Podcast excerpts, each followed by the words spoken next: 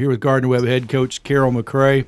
Coach, uh, tough one last week against the 20th ranked Charleston Southern Buccaneers, but uh, you moved past that onto another ta- Yeah. challenge on the road, Halloween uh, n- day in uh, Clinton, South Carolina, against Presbyterian uh, down at, uh, at Yeah. two o'clock in um, Bailey Memorial Stadium, the new Bailey Memorial Stadium. You played in the old Bailey, Right. It's uh, still there somewhere around campus, but uh, they don't have a smokestack to the press box in the new one. But uh, talk a little bit about last week and, and how you guys have uh, started to move past that. And, Well, and we certainly didn't prove to be uh, what we wanted to do, you know, last week against Charleston Southern. They're a good football team, and, and we knew that. And we did not perform well um, for ourselves or the fans or the students or anybody that came to support us. So, um, you know, back to work we go. We closed it out on Sunday. Uh, had a lot of mistakes we had to get corrected, and um, you know, we got a, a lot of a lot of good young players as well as older players. And I told them after the ball game, you know, we got good intentions and good hearts, but we need to put that into action and uh, be more productive. And just didn't have any production against a good football team. So, you know, we got to get ready for Presbyterian. And I think the biggest compliment I can give them is, you know, they um, have really shown improvement. I think the last couple of weeks they um, played Charleston Southern to a I don't know a five six point ball game, whatever it was.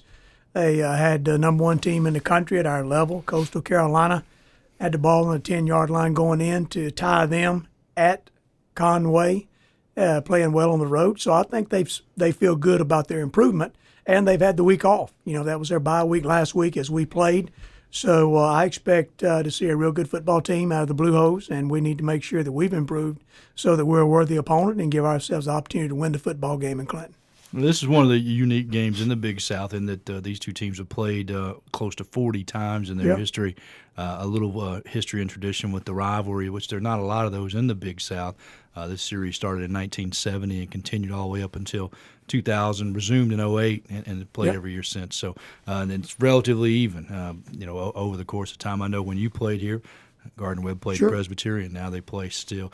Uh, how does that resonate? Uh, do, do the young guys kind of understand that you know that this is a game that's I don't think you know. I, I think I, we understand as coaches. I, you know, the young guys, they, you know, this day and time, all the social media and stuff. I mean, they, I think they recognize uh, PC, you know, being part of the Big South, and whether they could tell you much about the history of them, uh, you know, we'd have to tell them. And uh, you know, young people today, they kind of live in the present and can't tell you what they're going to do tonight, you know, after practice, but you know, can't tell me much about what they did yesterday. You know, they kind of just live in the here and now. But we have played for a long, long time, uh, 70 miles away. Certainly used to be a you know NAIA schools together, then Division two, and you know in the SAC, and then you know on here we go into the Big South. So uh, a long, long rivalry, and I think it's two fairly even football teams.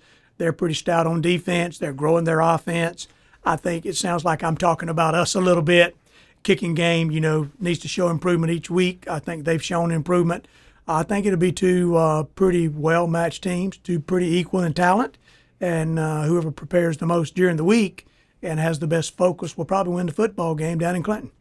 Of course, you're getting into the November uh, Yeah. month now. You know, just a few Getting days away from November. The last four weeks of the season. What, what are some things differently that you do now, maybe during a week of practice for preparation, as opposed to what you did maybe three weeks ago?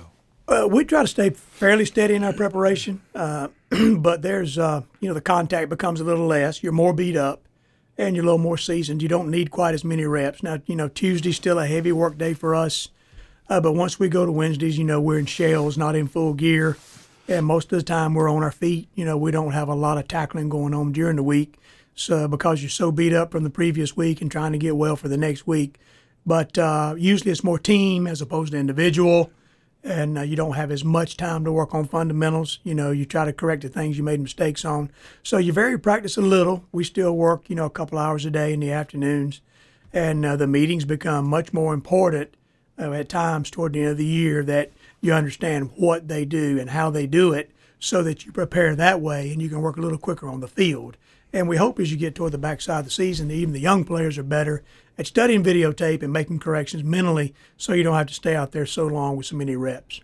All right, Coach. Well, appreciate your time today. Gardner Yeah. Webb at Presbyterian, 2 o'clock on Saturday. You can listen right here on WGWG.org with Fabian Fuentes. Or you can watch on the Big South Network, BigSouthSports.com. Thanks for listening.